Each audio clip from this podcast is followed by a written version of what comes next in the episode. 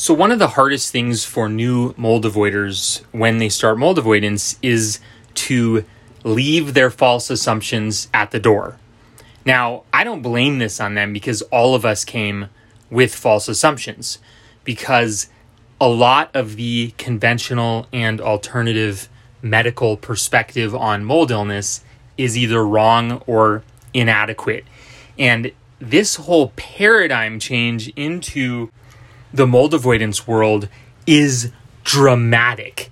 Let me tell you that even if you are the most open minded person you've ever met, it's probably still going to take you a couple of years to open your mind enough to comprehend these paradigm changes. And unless you're a five year old kindergartner who's got a fully open mind, this applies to you. This is another reason why we talk about needing a mold avoidance mentor so badly because it's basically a whole different world from anything you've heard about before. I'm going to go over a few of the common false assumptions and misconceptions. This is by no means a complete list. There are so many, I would have to make 10 podcast episodes.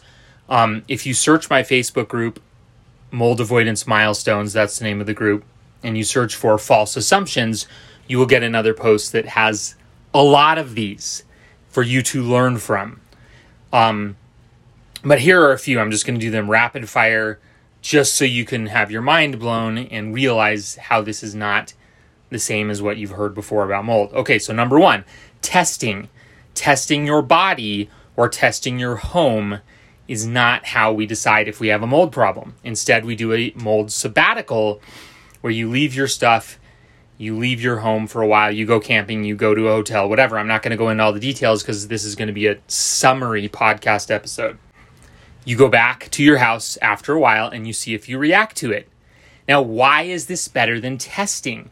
Well, because a person, person A, might be much more reactive to mold than person B, like a thousand times, a million times, depending on how sick they are and how much their core illness is caused by mold. So a test does not take that into account. Also, testing does not know all of the different species of mold and how reactive we are to it. That's just an overview. There's a lot more to talk about with sabbatical. Number two, that wet is bad and dry is good. This is another false assumption. The bad molds are actually caused by a mixture of chemicals and organic matter. It can happen in wet or dry climates. Equally the same, there is no difference. You could go to a tropical rainforest with 100% humidity in Costa Rica or wherever and heal and do great. Or you could go to one of the worst cities in the country, the moldiest where a lot of people get sick, Tucson, Arizona, and even in their dry season, when there's not a drop of rain for six months, you can get deathly ill there in just a day or two or a week. Okay, so dry versus wet is another false assumption. Another false assumption is that all mold is bad. There are many older houses, older cabins, older sailboats, older structures that have garden variety mild mold. And even if you can see it and it's everywhere, it might not be illness producing mold. How do you tell? Not by doing a test you tell by becoming unmasked, learning how to sense mold for yourself, and seeing if you react to that mold. Now, you also need to distinguish problematic reactions from just nuisance reactions. Many mold avoiders have chemical sensitivities and allergies and food sensitivities, and they might sneeze and have a headache if they get exposed to certain mold. But those are not all core illness driving reactions. A lot of this process is learning to distinguish between core illness reactions versus just annoying reactions. Why is that important? because we can't avoid all toxins. This is something my mentor taught me. We can't avoid all toxins. So if you're trying to run from everything that you have a reaction to, propane, perfume, EMF, you know, the smell of fresh plastic, whatever, you will not have enough resources to run from the one thing that is actually really the underlying cause, which is mold supertoxins such as MT and FRAT. Okay? Next false assumption is that indoor mold is the problem. Of course, it can be if you live in a house with really problematic indoor mold, it can certainly make you sick. But mold avoiders find that we also have to avoid the outdoor mold supertoxins known as MT and FRAT, and a few others, maybe. Now, these are not toxins that you will read about in scientific literature or in magazines or online. They are special mold avoider toxins that no one else talks about outside of these groups. So, whatever air tests you're checking, air quality, particulate, ozone, is irrelevant to mold avoidance. Totally irrelevant. Okay? The premise of mold avoidance is that when you start to avoid the problematic toxins, whether that be problematic indoor mold, not all indoor mold, but problematic indoor mold, and you avoid the outdoor supertoxins, that you will regain your core health and then you will no longer react to minor insults like food and chemical sensitivities. And all of us are amazed. We have this amazed moment where all of a sudden we can eat gluten again and we aren't chemically sensitive again. All this stuff happens down the road, okay? I'm telling you, it's going to happen to you. You just don't know it yet.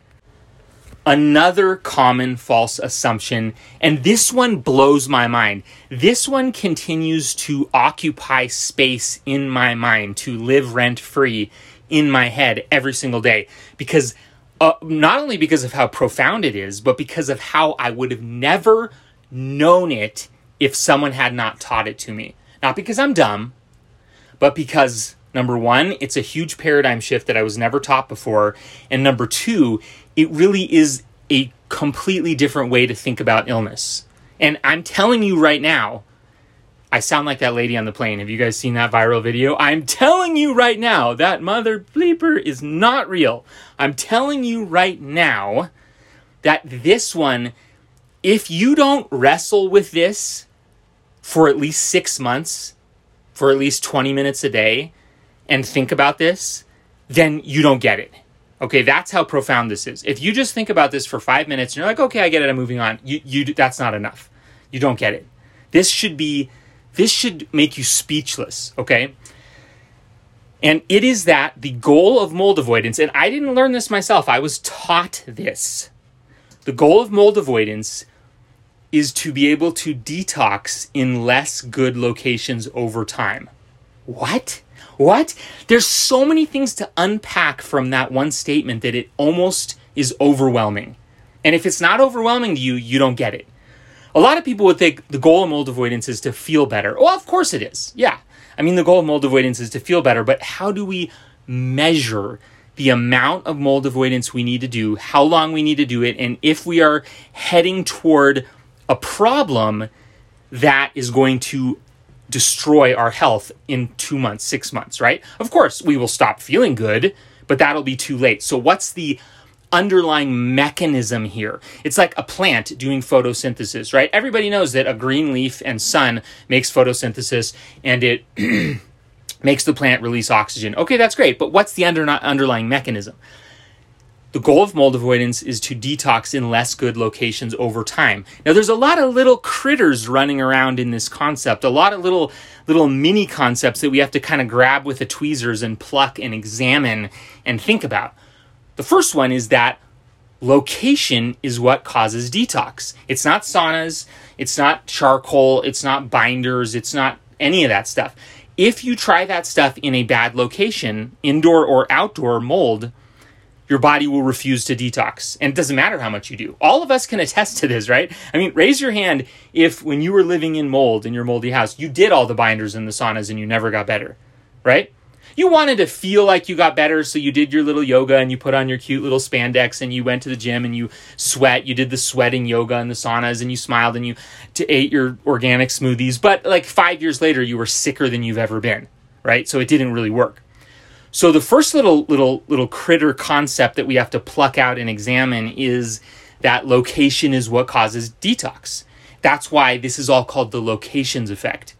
It's not called the moving into a better apartment effect, which a lot of you want to do. You want to ignore outdoor mold toxins. I just talked to somebody who lives in one of the worst outdoor locations, meaning meaning outdoor mold super toxins where nobody can recover And they were like, oh, yeah, I just spent all my money on a new apartment and new furniture and new this and new that. And what humidity gauge should I get? And how should I test the walls? And, th- and I was like, wait, what city did you say you were in? And they were like, bleep. I'm not, I don't want to share it. And I was like, say it again. And they were like, bleep. And I was like, you mean you don't know that there's an outdoor mold super toxin that'll keep you sick there no matter what you do on the inside of your house? You don't know that? and she was like, oh no, I didn't know that. And it's not her fault that she didn't know that. So it's the location's effect, right? Location. This is also why, if you go to a good location where there's not a lot of outdoor mold super toxins, the houses tend to be a lot better. Wow, this is mind boggling to me. I never would have known this unless I was taught this. That if you go to a like I used to try to live in the Reno Tahoe area, and all of the houses were so bad they tried to kill me. And then when I moved to a better region, region meaning different location, all the houses were fine, more or less. There was some that were bad, but they were much easier to find good houses. That's another crazy thing. Okay, so back to this false assumption, which is that we want to try to to be able to detox in worse and worse locations. So eventually you go off, you find a good location, this could be right next door to your moldy house if you already live in a good location, or it could be 500 miles away if your location is bad. You will notice the detox just turns on. Wow, it's on. We call it the waterfall of toxins. Detox turns on, and all of a sudden all of that fancy stuff you were doing the saunas the yoga the, the this the that the binders the charcoal the organic smoothies none of it matters anymore this crap is just pouring out of you how do you know you're in the waterfall of toxins you'll know you'll know your skin just is dumping out this oily gross greasy toxic stuff you want to shower five times a day. When you go to the bathroom you you flush it down. You're like oh my gosh i can't believe what's coming out of me. All these signs that you're in the waterfall of toxins. Signs that you never had when you were living in mold and you were thinking that you could detox with treatments. Okay, so over time, you go through this process called intensification, and eventually, and it could take a long time two to three years sometimes you notice that when you leave your good location, your detox location, and you go somewhere else, you're like, oh man, I can't go there anymore. I, or I can't go there to this other place because my detox turns off. My detox turns off. And you go back to your safe location. And then you try again a year or two later. And over time, you will notice that you can go to worse and worse locations and still leave that detox switch on. The body recovers enough to be able to detox in worse and worse locations. This is why I know because I was taught this that when I go to a bad location or a worse location, if all this crap is coming out of me, I'm just detoxing, junk is coming out, I need a lot of showers, that's not bad. That's actually good. That's a sign that I can detox in worse locations and still stay higher on the power curve. As soon as that detox shuts down and my liver flow gets blocked and all the detox stops, I know, oh shit, I got to get out of here and go back and detox and catch up on my detox, right?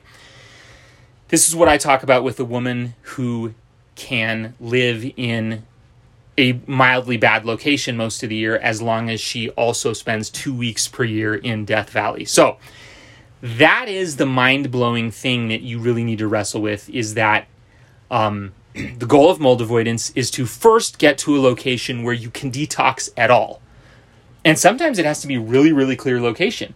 Erik Johnson, who's the founding person who invented, discovered, realized mold avoidance, said this decades ago that some people are so their detox is so destroyed and compromised that they literally need quote unquote tent in a desert detox. Now, does that mean a literal tent in the desert? I don't know. Maybe, maybe not. What it means is they need to get to a location that's clear enough, and it sometimes can be need to be extremely clear. You have to kind of. One of my mentors described this as getting as clear as possible on the front end of mold avoidance, meaning the first three months, six months, year, two years, whatever.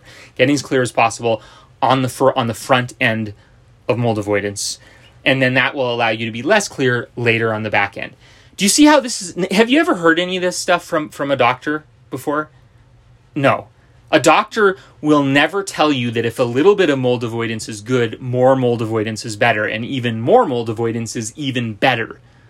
in terms of getting that detox kick started. You'll never hear it from a doctor. How do I know? Because I've been to more doctors and talk to more doctors than most people have dreamed about because I used to be an alternative healthcare journalist. I've written five books, I've published 20 other books, I get invited to conferences for free, I get offered five figure treatment packages for free so I can go to clinics and cover their treatments. I've had access beyond people's wildest dreams to everything, right? Now, I'm not bragging. I was just a sick idiot, just like everybody else, wandering around hoping, is this guy going to be the next one to help me? What I'm just saying is that I've had access to a lot of this stuff, right? There's only a couple of people I know who have done more than me. Maybe you guys have. Maybe you guys have. I don't know all of you. But in my own personal life, I only know a couple of acquaintances and people who have tried more crap than I have. Okay. And I never have heard this from any doctors. This is why when you come to mold avoidance, you really need to come with an open mind and leave your assumptions at the door. Why am I making this podcast? Because a whole bunch of new members came into the mold avoidance group that I run, and they all are bringing their assumptions and just flooding in with all of this BS. It's not their fault. There's no hard feelings. We all came that way. But every once in a while, I feel compelled to make this reminder that mold avoidance is different than anything you've heard about. And you really need to wrestle with the idea that A, location is what drives detox, and B, as you recover, you can throttle back on location. Okay, another false assumption is that reacting to mold is bad. Reacting to mold is bad. Or see, we have this difference in phraseology called reactivity versus sensitivity. But I'm not going to go into it. You guys go listen to the other podcast episodes on that because I've been covering that like beating a dead horse lately. For the purpose, let's just keep it simple. We have this. Um, a lot of people come in with this false assumption that oh no, my mold reactivity is higher. You know, it, it, it's it's bad. I, I first talked to a sick person who wouldn't do ozone because they said that when they did ozone, it made them more reactive to mold. They could feel it, they could sense it. It was all around them. They're like, oh, I hate this. False assumption right? The goal of mold avoidance is to become unmasked and be able to sense it and feel it more and then avoid it adequately so you go into that detox phase and then later on be able to throttle back.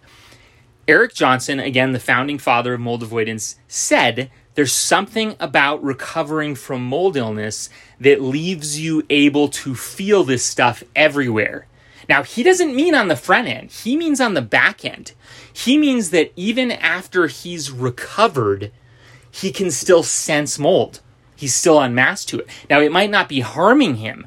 He might be able to sense it and it, it doesn't harm him anymore right? That's in a nutshell the difference between sensitivity and reactivity. Sensitivity means you can sense it around you, reactivity means it's harming you.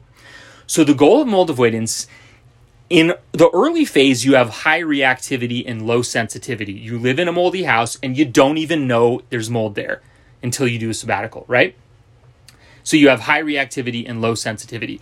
By the end of the process, you want those to flip flop. You want to have high sensitivity so you can sense it, you're aware of it, whatever, and but it doesn't harm you as much as it used to.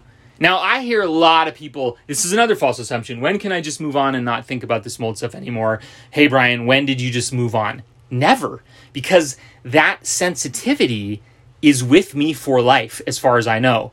And it's also the skill that allows me to tell what kind of toxin I'm being exposed to and to know and to remember from my mold avoidance experiences how long I can be exposed to that toxin before it starts to harm me right? Like, let me ask you a question.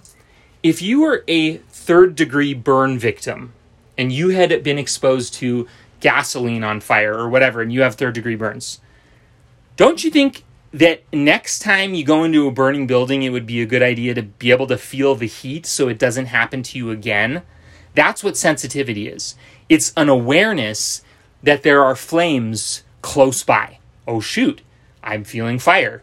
Hmm, how much can I handle? Oh shoot, I feel the sun. It's it's shining down on my skin. How much can I handle before I get sunburned? Imagine if you didn't know that sunburns could harm you and you just went outside in the sun all day, every day. I'm not talking about you already have a tan, you've been working your way up to it. I'm talking about you're a pasty white kid just playing video games and all of a sudden you go to Hawaii and you just sit in the sun for a month.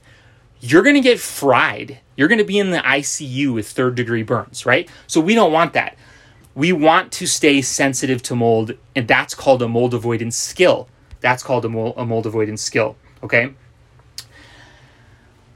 The one that I really want to reiterate, though, is this idea that we need to, this false assumption that we need to micromanage indoor molds at every little turn in order to heal, right? It's not always the case.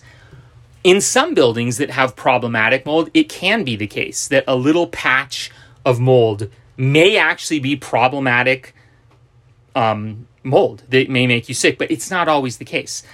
The bigger part of the equation is usually your outdoor air. It's usually your outdoor air. This is what people don't want to hear. They don't want to hear that when they moved across the street from apartment A to apartment B, and now they're micromanaging with humidity meters and you know getting all this furniture and all this stuff, that that might not be their problem. And that's why as a group admin who runs, um, I've run a couple of mold avoidance groups over the years. The biggest one had 3,300 members. This current one has 1,500 members. Back in 2003, yes, 2003, 20 years ago, I used to run a Lyme disease group that got up to 10,000 members.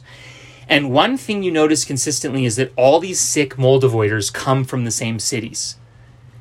I get a new request from someone to join the group, and I'm like, oh, hmm, I bet they're from and I think of like these 10 cities, right? And sure enough, they are. They are. You never hear of somebody from certain regions getting sick with mold because it's very rare in certain regions. It's a locations effect. Another false assumption that new construction is always better. Not true. I said earlier that mold is caused by certain chemicals mixing. I, I mean, bad mold is caused by certain chemicals mixing with organic matter guess what? All of the new construction has the most fancy chemicals. That's why you might have a log cabin from the 1930s that has had roof leaks and has all this visible growth and mold on it and stuff, whatever, smells musty but doesn't have problematic mold. So you ask me, hmm, what are the sources of organic matter and chemicals in new construction? Well, I'd be happy to tell you.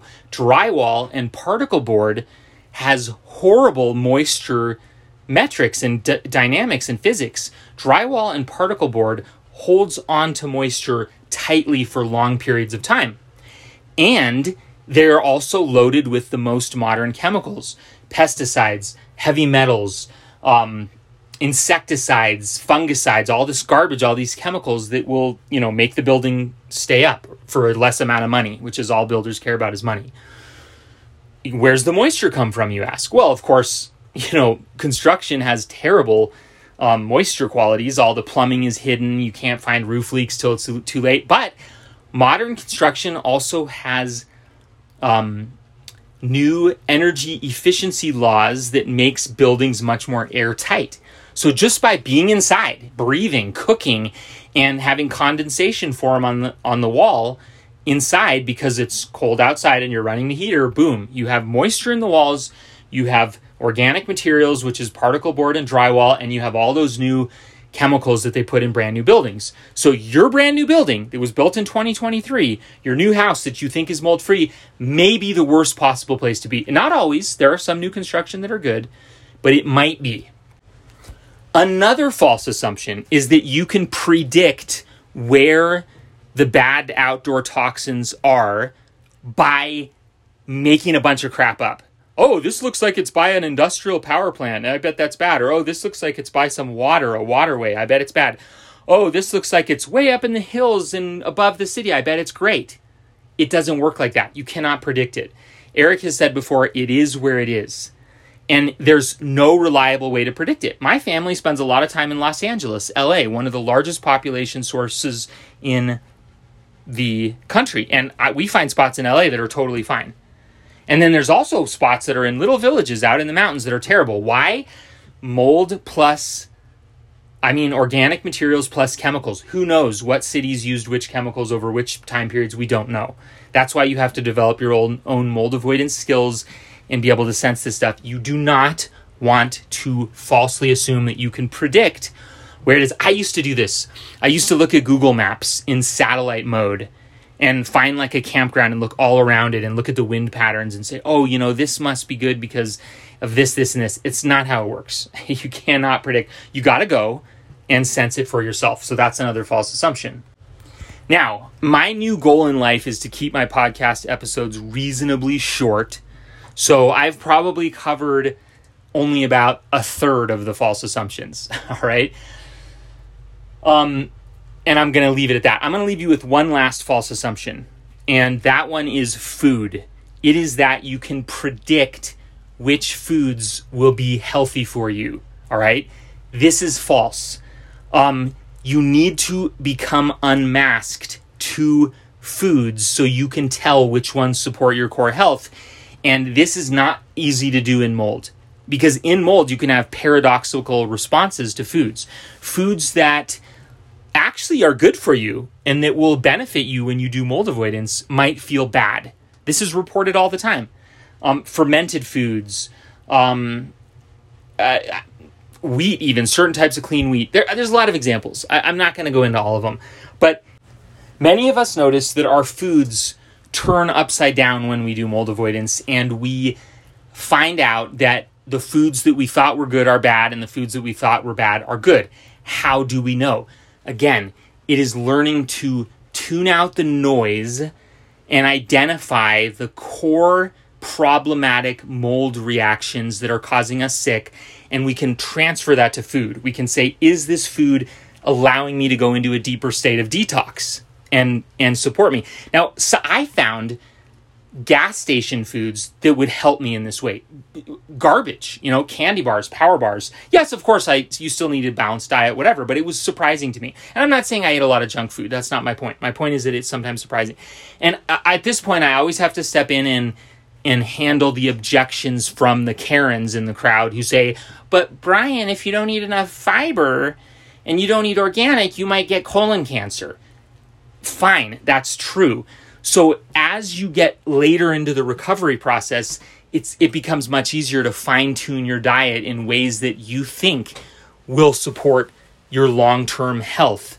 Um, but early on, it is so important to latch on to this feeling of detox that you get when you're in a good location and to do things that support that because it will cause a thousand times more healing than basing your decisions on theoretical food models like I mean, let's be honest guys we have no clue about food we really don't um, jordan peterson who's kind of a controversial figure he comes across my tiktok feed all the time he and his daughter solved long term chronic health problems by doing the carnivore diet, only eating red meat, right? Only eating red meat. And it's pretty compelling. You run into a lot of people who say this that they solved long standing health problems by the carnivore diet, right?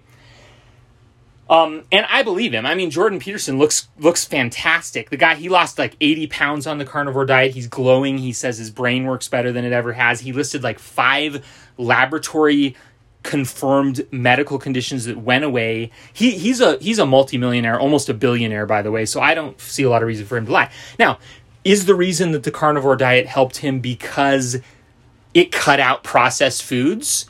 Maybe see, there's so many unknowns, right? There's so many unknowns. Then you have the whole other crowd with the oxalates, oxalates, you know, low oxalate foods, and there's all these fruit vegetables you're not supposed to eat. Then you have this other crowd, which is the lectins, right? It's that Dr. Gundry guy, which I don't want to libel and slander the guy. I don't know if his stuff is true or not. I just know there's this whole camp out there where certain vegetables like nightshades and tomatoes have these lectins and then there's the whole crowd of food that says you can't eat red meat because it'll give you colon cancer. It doesn't have enough fiber.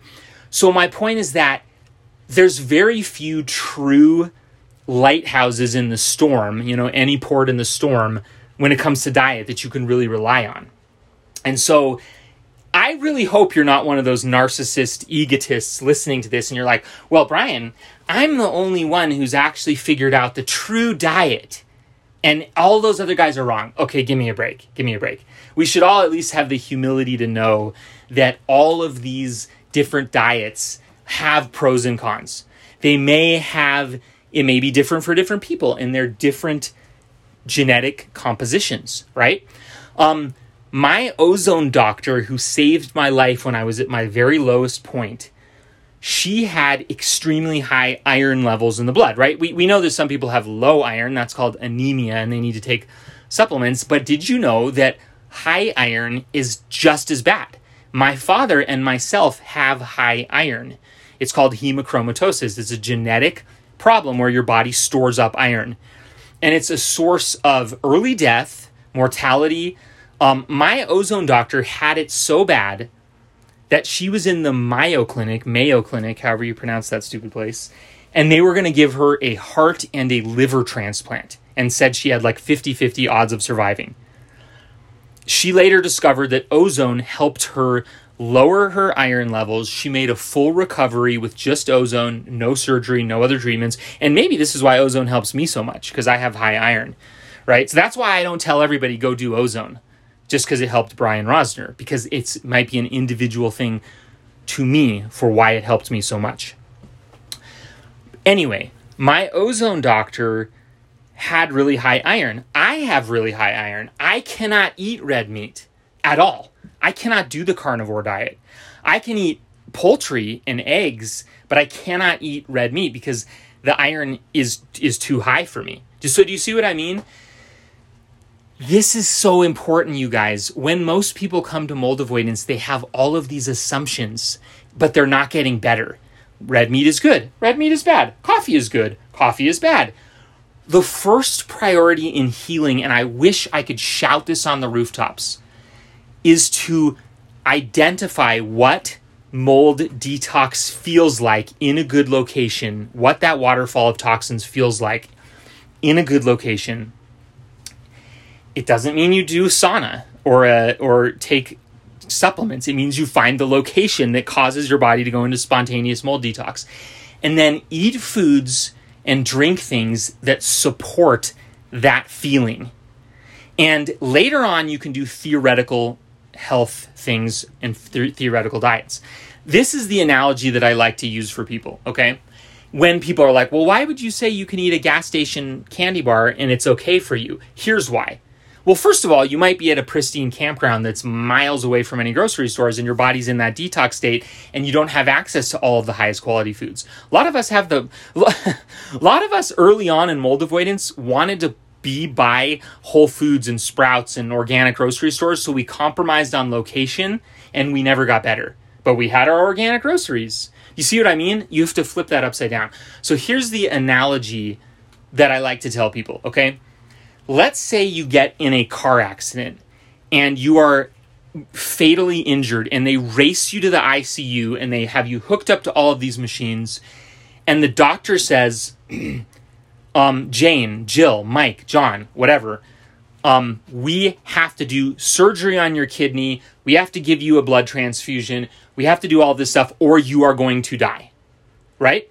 You're going to do it you're going to do it. Are you going to worry that the surgeon's blade is not organic and that it's, you know, made out of stainless steel and stainless steel has nickel and you have a nickel toxicity? No, right? If he says, um, you know, you have gangrene in your toes, we have to take off two or three of your toes or you're going to die. Now, you might get a second opinion, I understand, whatever. But if you're in a critical situation, you're not going to worry about that. Now, when you get home and you have recovered from all of your critical injuries and you're back on your feet and you've done your physical therapy, then you may want to go back to, you know, eating your favorite pet diet and avoiding your pet peeve foods and doing your carnivore diet or doing your vegetarian diet or doing whatever. Right? So there's different phases of recovery when you are critically injured. There's the acute phase where you are in the care of emergency room doctors and they're trying to save your life and you're not thinking about you know the halogen lights in the er they might have a bad um, wavelength of light that's not good for your eyes and not like natural sunlight. Are you going to tell them hey doctor can you please do my life-saving surgery outside? Because i've heard that natural sunlight is healthy. Does that sound ridiculous? Right yeah you're not going to do that that's how mold avoidance is. The first couple of years is like the ICU for someone who is very, very, very sick, and you need to take care of first things first. And that is getting your mold avoidance skills, getting detoxed, learning how to unmask to foods that support your detox process that may surprise you and may not be organic and they may not be what you expected. Or they may be. It's hard to say. And then once you start to get past that ICU critical care mold avoidance phase, then you can be a little bit more theoretical about this. And a lot of us, like myself, don't even ever get more theoretical because we're so happy with our progress that we're like, you know, we, we've learned to unmask ourselves to our diet so much that we can immediately tell. Like, there's some organic farms that feel horrible to me because I'm unmasked to glyphosate and maybe there's a there's a conventional farm upstream from them and even though they're certified organic they're drawing their water from a stream that is shared with pesticides. And so I'm like I tell my wife I'm like I ain't eating that anymore. And she's like oh, it's organic. You should eat it. I'm like no it feels bad to me right? And then there's some foods that are not organic that feel fine to me. Why? I don't know. Maybe you guys should think twice about trusting organic labels we already know that there's a lot of lies and BS and propaganda in the food industry, and there's probably some organic farms that are still really, really bad, even though they're certified organic, right? So there's a lot of benefits to becoming unmasked to foods and to mold toxins because our world is toxic. Our world, I heard a lady say on the news recently that even if you grow vegetables in your backyard in organic soil, you're probably still eating glyphosate because um, because there's just glyphosate everywhere now. It's we've ruined the world. So you kind of become your own bloodhound sniffing your way through this process and not relying on secondary reactions. So so and it's it's another common misconception like multiple chemical sensitivity perfume is bad. I can be around perfume all I want now and it actually smells pretty good because I've healed that sensitivity. Now, again, does that mean that I should still spray perfume all over my body or cologne? No, it's probably unhealthy and probably has a lot of bad chemicals and probably could give me cancer in 20 years. But do you see the difference there? By doing critical care, intensive care mold avoidance, I have eliminated my hyperreactivity to perfume. And I have allowed my body to get out of the ICU and out of the emergency room into long term management mode.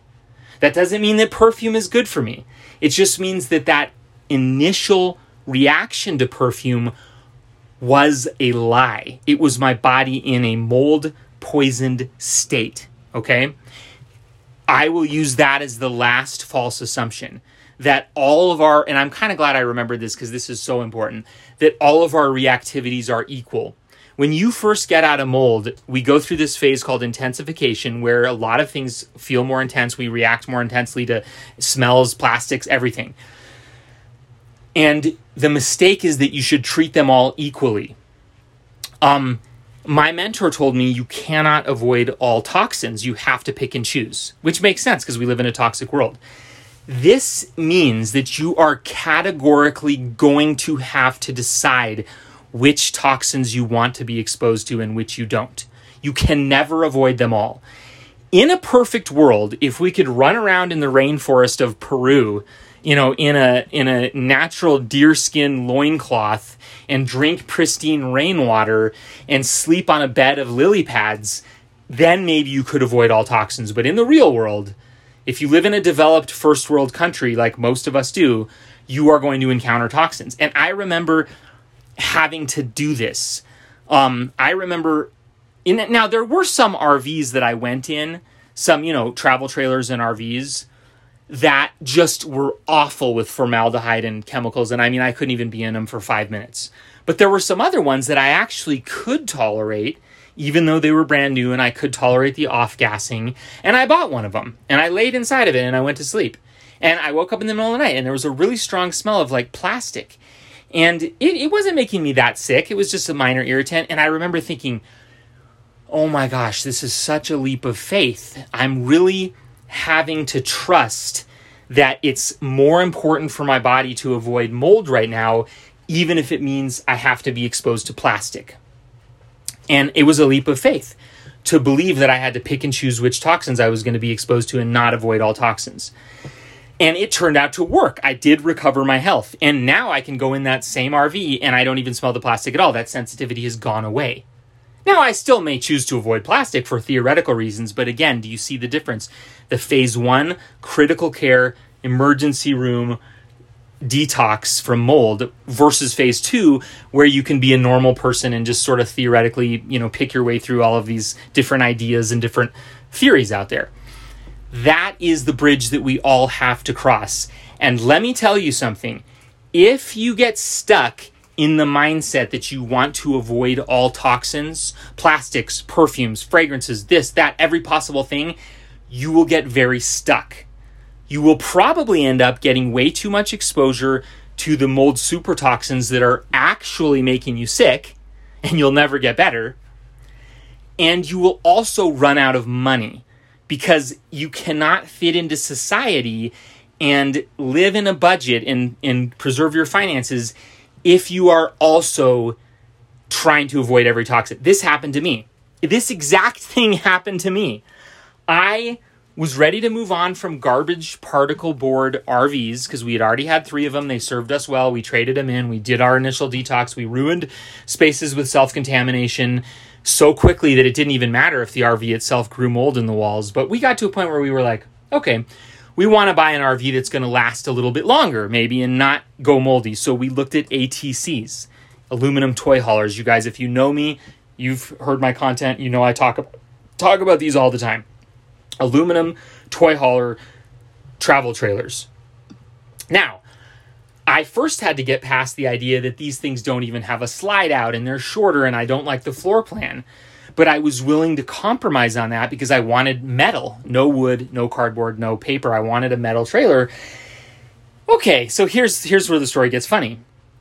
I went to look at a couple of ATCs on different lots, different dealers. And even though I was two or three years into the paradigm change of mold avoidance and into learning the new information, I still didn't fully get it. And I had minor reactions to the chemicals in the ATCs. And I was like, I can't, I can't get one of these. Now, it turns out that the whole reason I had those reactions was because all of the dealers were in outdoor air MT, which is that outdoor mold super toxin that makes you sick and makes you have secondary reactivities. So, you know what I did? You know what I did? I frickin' spent $70,000 building a custom RV that I thought I could build just to my liking. And it was an absolute disaster. The shop that built my RV screwed it up and overcharged me and couldn't get the parts. And I had to stay in a bad location while I was supervising this thing being built. And by the time it was, I was picked up, uh, by the time I picked it up, there was all this drama, and I don't even want to go into it. Possibly even some criminal activity and I found out that I wasn't as handy as I thought. Yeah, I can change a light bulb. Like I even replaced an RV toilet in my RV once, all by myself, right? So I'm like decently handy, but it turned out that I couldn't finish an entire RV. And so I sold this $70,000 RV for $7,000. I, I took a $63,000 loss, which was absolutely devastating. So, what two things happened to me when I tried to avoid all toxins? The two things I just talked about. Number one, I got way too much exposure to mold super toxins because I had to stay in a bad location while this thing was being built. And number two, I went broke financially.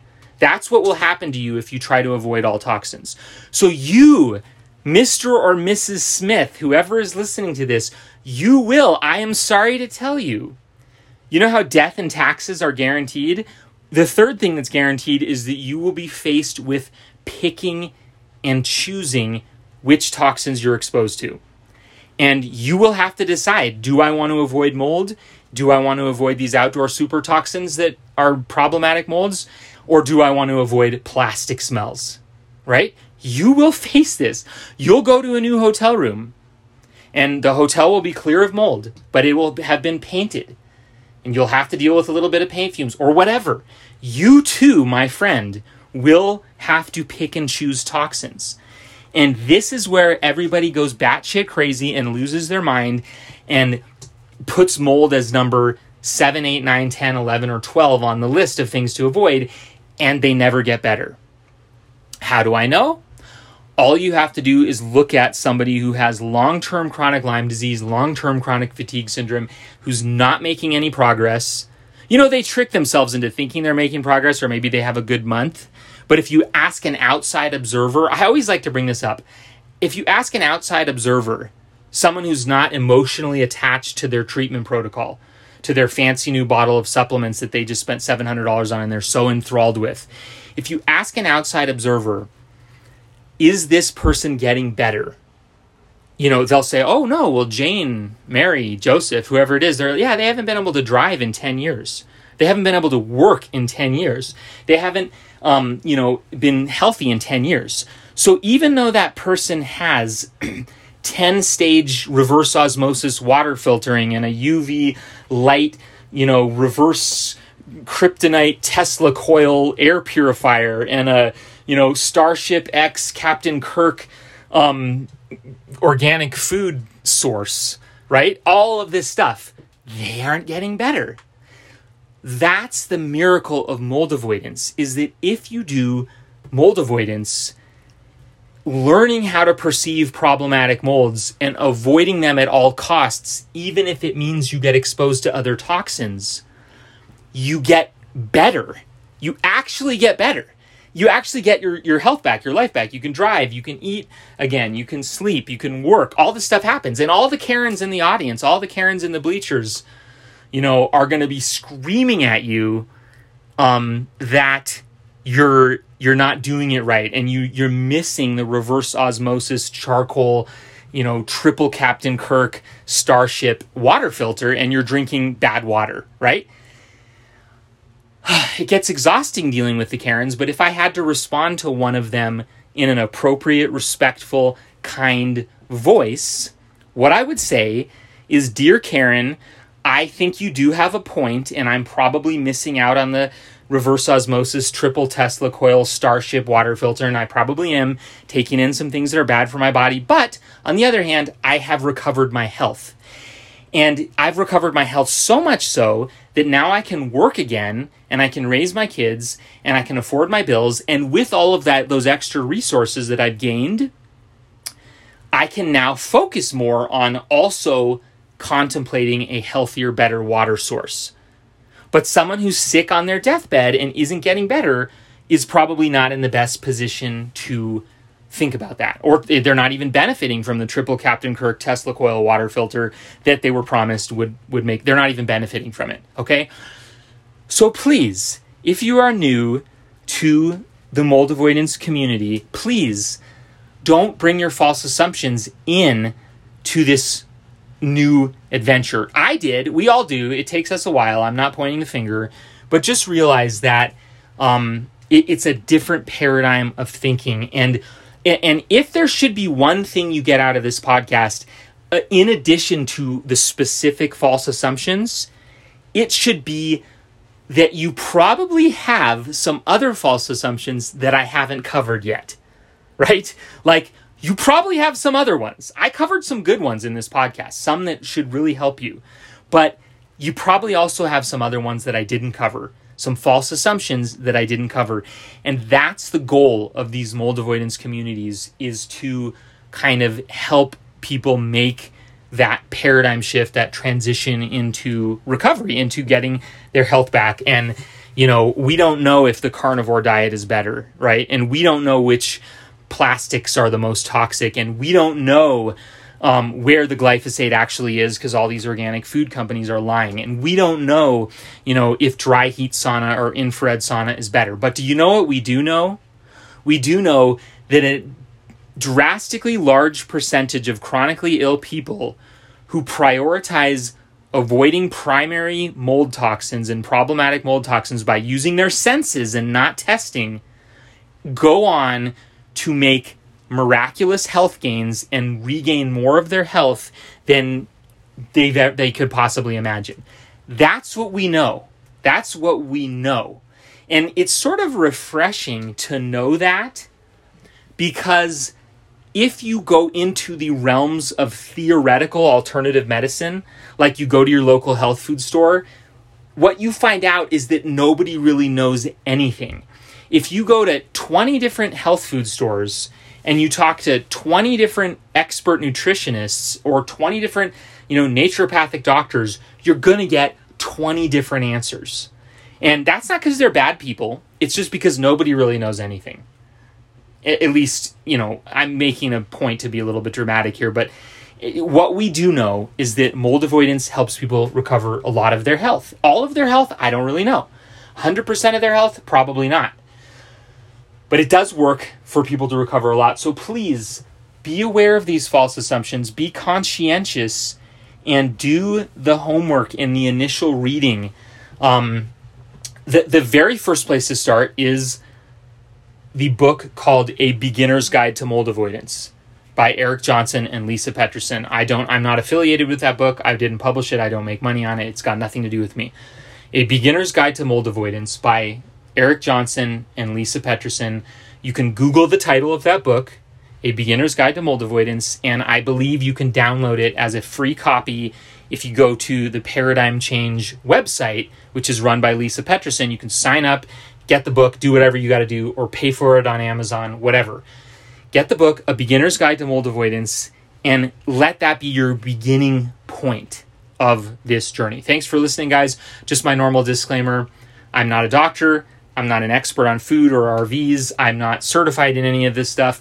Please don't listen to this as medical advice. Take the advice of your physician before you start or stop any treatments.